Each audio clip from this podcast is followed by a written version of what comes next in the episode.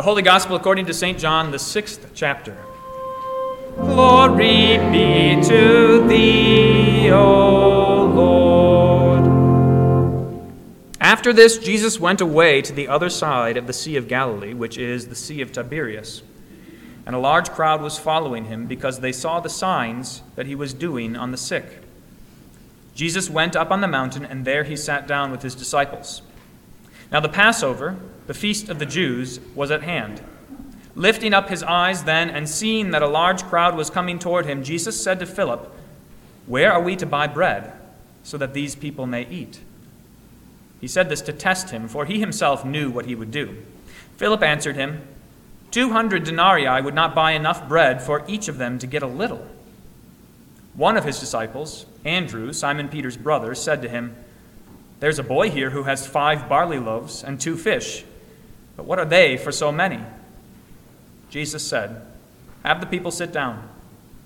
Now there was much grass in the place, so the men sat down, about 5,000 in number. Jesus then took the loaves, and when he had given thanks, he distributed them to those who were seated. So also the fish, as much as they wanted. And when they had eaten their fill, he told his disciples, Gather up the leftover fragments, that nothing may be lost. So they gathered them up and filled twelve baskets with fragments from the five barley loaves left by those who had eaten. When the people saw the sign that he had done, they said, This is indeed the prophet who is to come into the world. Perceiving then that they were about to come and take him by force to make him king, Jesus withdrew again to the mountain by himself. This is the gospel of the Lord.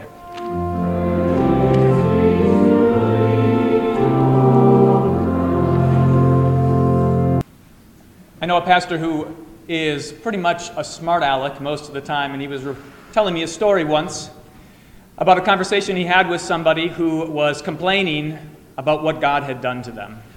They were angry at God, upset about how things had gone, what they had been deprived of, what had been taken from them, and they said, Look, on the last day when I stand before God's throne, I got a few questions for that guy.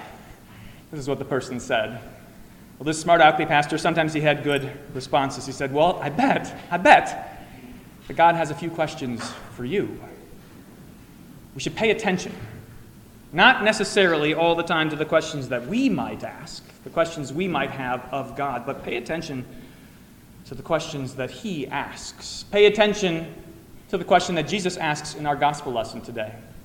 It's Jesus who is asking this question Where are we going to buy bread in order to feed all of these people 5,000, just counting the men who had followed Jesus far from home, listening to his words, hoping to see a sign, trusting in his promises, like sheep following their shepherd. Where are we going to find bread? Where can we possibly buy it to feed all of these people? Notice, first of all, the questions that Jesus does not ask. He doesn't start by asking, Where am I going to get bread to fill my own belly? He's just as hungry as everybody else. He's not asking, Where is my bread? Where are we going to buy bread to feed all of these people? This has been a theme for Jesus throughout the Gospels. We heard it already at the beginning of Lent, the first Sunday in Lent. There's the devil tempting Jesus 40 days without eating in the wilderness. Why don't you go ahead and turn this stone into bread? But Jesus' first response is not, How can I put something into my belly? But it is instead, How can I obey my heavenly Father in love for his children. After all, resisting temptation for Jesus was a part of his salvation for you. Putting up a fight against the devil, not listening to his lies, that's how he saves you. He wasn't interested in filling his belly. And then, as the gospel progresses, there you see Jesus at the wedding in Cana, and what does he do? He turns the water into wine so that all of those at the party can rejoice. Or he visits the woman at the well in Samaria and he comes to her and he starts by asking her, Hey, could I have something to drink? But he says it really to test her because she responds and says, Who are you, a Jew, talking to me, a Samaritan? That's not how this is supposed to work. And Jesus says to her, Ah, but if you knew who is speaking to you now, you would have asked him. And he would have given you water that when you drink it, you will never thirst again. He's thinking all the time, obviously. I mean, this is who it is to be Jesus. Thinking all the time about what he can give to others. The question he asks is not what can I put in my own belly, but what can I do for those who are in need, those who hunger, those who thirst, those who are in want. Where are we going to buy bread so that we can feed all of these people? It's not that he's afraid of a riot. That might be a reason why somebody would ask that question. Look, if we don't feed these people, they're going to get out of hand, and then we've got trouble. That might have been the way the disciples thought about it.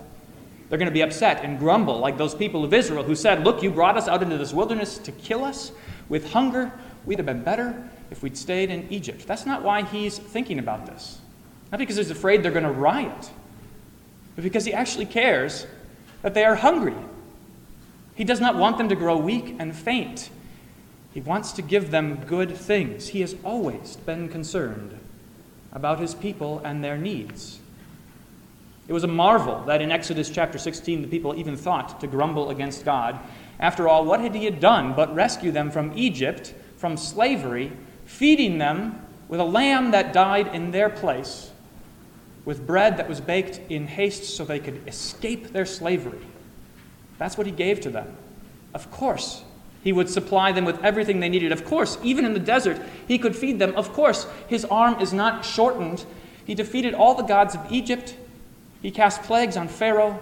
Nothing, nothing could stop him from loving his people. He has always, from the beginning, been concerned with their needs. That's who it is to be Jesus. Now, this crowd that follows Jesus, they're doing better than Israel. You don't hear about their grumbling, you don't hear about them complaining. Instead, they're just following and listening. But notice this He doesn't wait for them to begin to suffer. He doesn't wait until they're on their last breath, until they're parched and desperate. But He already now, before they even know that they need to be fed, already now, He asks, Where are we going to get bread to feed all of these people? He's thinking about their needs long before they themselves even begin to think about it. Now, here's the test. The test was not so much of those people, the test was of his disciples. Have they been paying attention to everything that he has said? Have they been paying attention to who he is and what he is capable of? So, notice this he doesn't ask his disciples, Where are we going to buy bread so that you can eat? He doesn't say, I'm concerned about your stomachs, Philip and Andrew. He says, I want you instead to think about everybody else. Where are you going to buy bread so that all of those people out there can eat? And the disciples knew that Jesus loved people, that he would do anything for them, that he was compassionate, and when he saw somebody who was in need, he was moved to help them. They knew that about him. But look, here's a real crisis. If you asked me where I'm going to get bread to feed myself, I could probably figure that out. Where am I going to get bread to feed all of these people? Philip says, Look, not even 200 denarii, 200 days' wages, would be enough to feed all of these people. That's if you had the money, but where are you going to find that bread? Where could you possibly? There's no Walmart with shelves stocked full. You'd need several Walmarts to fill all of those people with bread. Where are we going to get it? Philip throws up his hands in despair. It's impossible. You're asking an impossible question. That's the way despair thinks of things. When Jesus asks, despair says, No way. That's not possible. It can't happen. I don't believe it. But there is another way to despair, and that's what Andrew does. Maybe you chuckled. I chuckle. I can't help but laugh when I hear his response Hey, 5,000 people, here's two loaves, five loaves, and a couple of fish. A, a friend of mine once put it this way it's like if I said, Hey, we're going to have uh, dinner after church here today, do we have enough food? And somebody reaches in their pocket and says, I got a, I got a thing full of Tic Tacs. How's that going to do? Right? This is what a ridiculous response he makes. It's another kind of despair. Well, maybe something trivial. Maybe something too little. Maybe aiming too low. Maybe this will cut it. Of course it wouldn't. Five loaves and two fish. Don't be ridiculous, Andrew. I think he was telling a joke. What a strange and silly thing to say. These two kinds of despair. It's impossible. We can't possibly come up with this much bread. Well, maybe we should start with something too small at all. Maybe we shouldn't even try. We could just fill our bellies, our bellies. We 12 disciples who are close to Jesus, maybe we can get by on five loaves and two fish. Here's what this means for you. Think this through in your life. It is Jesus who asks the questions. Now, the question for you is not where are we going to get bread to feed all of these people, but he does ask you some hard questions. How are you? How are you going to love your neighbors? How are you going to love those who are in need, those who are in your life, those who are wanting, those you can see? How are you going to love them? Jesus is not asking you this question, the question that we all want him to ask. He's not asking you, What do you want me to do for you to make you comfortable, or to make life easy for you, or to please you, or to fill your belly? He's not asking you that question. He's asking you, How are you going to love your neighbor? He's not asking you, How can I improve your self esteem? How can I make you feel better about yourself? How can I make you love yourself a little bit more? How can I make you happier or healthier or more successful? He's not asking that question. He's asking you, how are you going to love your neighbor? Now, this is not some abstract, generic question like thinking about some neighbor far away who doesn't have a face or a name, but this is a very specific and narrow question because you know who the people are in your life that you have been called to love. They're your husband or wife, your parents, your children, your brothers and sisters, your friends, your brothers and sisters in Christ, your coworkers. You've got plenty of people just in your immediate vicinity that you should be busy loving. How are you going to do it? How could you possibly do it? It seems easy enough when everybody's lovable, when they're getting along, when things are comfy, and everybody's happy. But how are you going to do it when things are not comfy? when your people are not lovable, when they hate you, when they say evil things about you, when they mistake your love for hatred, when you just want to belittle and look down on them and blame everything on them. How are you going to love them then? How are you going to love your neighbor? That's the question. How are you going to love them when the love that they need is not the love that you want to give or the love that they want to receive? The example that comes to mind is with children. It's always about children. How are you going to love your kids? Here's how parents love their kids at the dinner table they feed them vegetables, even when the kids don't want to eat them, even when they don't want to have the fight about the vegetables. They love them in that way. It's a matter of discipline, right? Parents love their children by disciplining them, not because it's pleasant or enjoyable. It's nobody's idea of a good time, but that's how parents love their children. How do you love your friends? How do you love your family? It's not always by making them comfortable or making life easy for them or pleasing them or scratching their every itch, but it is most often simply this telling them the truth. That's how you love the people around you, by speaking the truth. And not just like some sort of brash honesty look, I'm going to tell you that your hair really doesn't look good today. But it is the kind of honesty that tells a person what's going on inside of their heart. Look, you are made of the same stuff as me. I know what's in my heart. I know what you need above all else for sin to be dealt with, for you to see it face to face, for you to receive from Jesus full pardon and forgiveness. That's the truth that sets a person free. That's the truth that every last person, without a shadow of doubt, you don't even have to know anything about them. That's the truth that they need. So the question for you is how can you deliver that truth to them in your love for them? How are you going to do it? How are you going to love your neighbor? Remember, Jesus Jesus is the one asking the question here. How are you going to do it? Now, like Philip and Andrew, you could despair on either side of the coin here. You could say, on the one hand, it's impossible. I can't do it. They're just not lovable enough. I don't have it within me. I'm overwhelmed. I'm frustrated. I'm tired of trying to love. I can't do it. There's too many of them. The needs are too great. How could I possibly satisfy all of those people? How can I possibly give them what they need? You could despair. What would 200 denarii do for all of these people? What would every last ounce of my strength do for these people? How could I possibly love them well enough? You could throw up your arms like Philip. Or like Andrew, you could settle for something trivial. You could say, well, maybe I'll just smile at everybody. How's that? Am I loving them if I smile at them? Or if I think nice thoughts about them?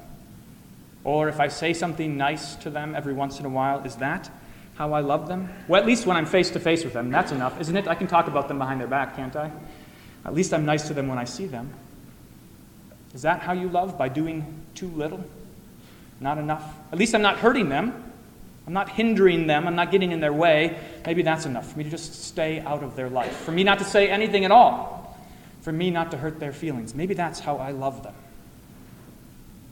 Jesus already knows what he's going to do in our gospel lesson. That's why he asks Philip the question. He's testing him. Do you know what I'm going to do? Do you know what I can do? That's the question Jesus is really asking. How are we going to get enough bread for all of these people?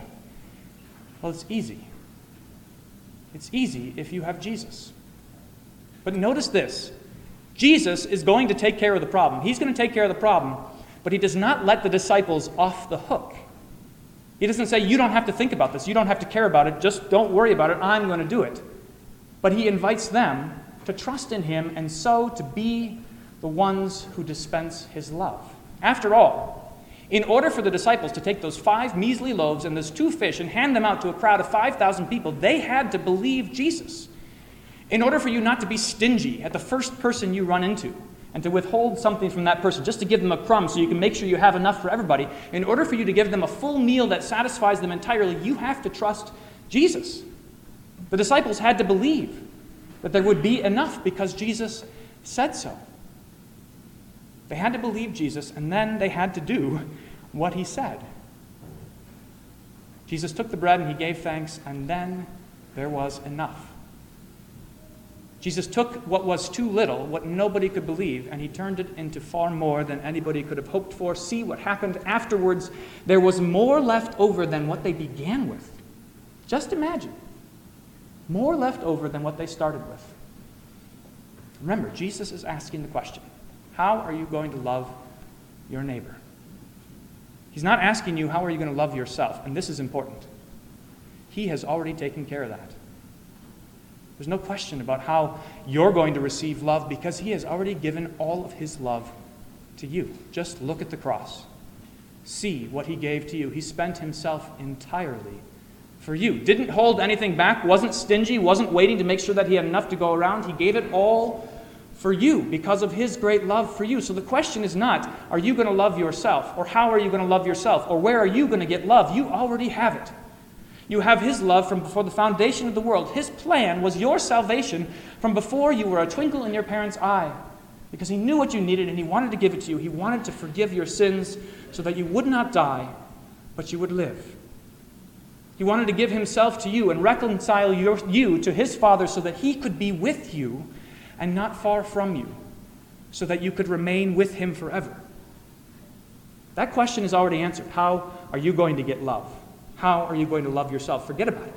You've got the love of God. You don't need anything else. But hear this question How are you going to love? How are you going to live a Christian life? How are you going to believe what God says? And then get to work well, it is certainly not like Philip and Andrew by throwing up your hands in despair or laughing it off as something impossible and settling for far too little. That is not the answer at all. Despair is the opposite of faith. Instead, listen to God's word and believe. He says, My commandments, which is for you to love your neighbor as yourself. His commandments are not burdensome. Do you believe him? Do you believe him when he asks you to love those around you? Your spouse, your parents, your children, your brothers and sisters, your friends, your coworkers, do you believe that it's not burdensome? Because you have His love. Do you believe that He will supply what is lacking? Do you believe that He will take what little you have and turn it into far more than you could imagine? Do you believe that if you give without expecting anything in return, if you love and deliver to your neighbors exactly what they need, especially this, the truth of their sin and the truth of God's love for them, the forgiveness of sins on account of Christ, do you believe that He will make it produce abundantly? This question isn't about you. It's not about whether or not you're going to make it, whether or not you have enough. It's a question about whether Jesus will make it, whether He has enough. The disciples believed Jesus because it was not burdensome. Look, He can do anything. He stills the wind and the waves. He heals the lepers, he gives sight to the blind, he opens the ears of the deaf, he raises the dead. For goodness sake, he can teach you to love. And he can take what little love you have and turn it into more than you could imagine. So go. How are we going to love our neighbors? It's by listening to Jesus, by trusting him, by believing what he says, by being filled with his goodness, by sitting at his feet and learning from him what is good and true and holy.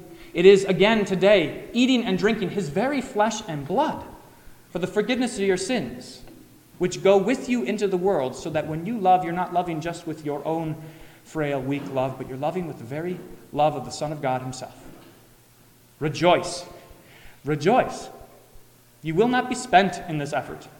In fact, there will be more left over afterwards than what you began with.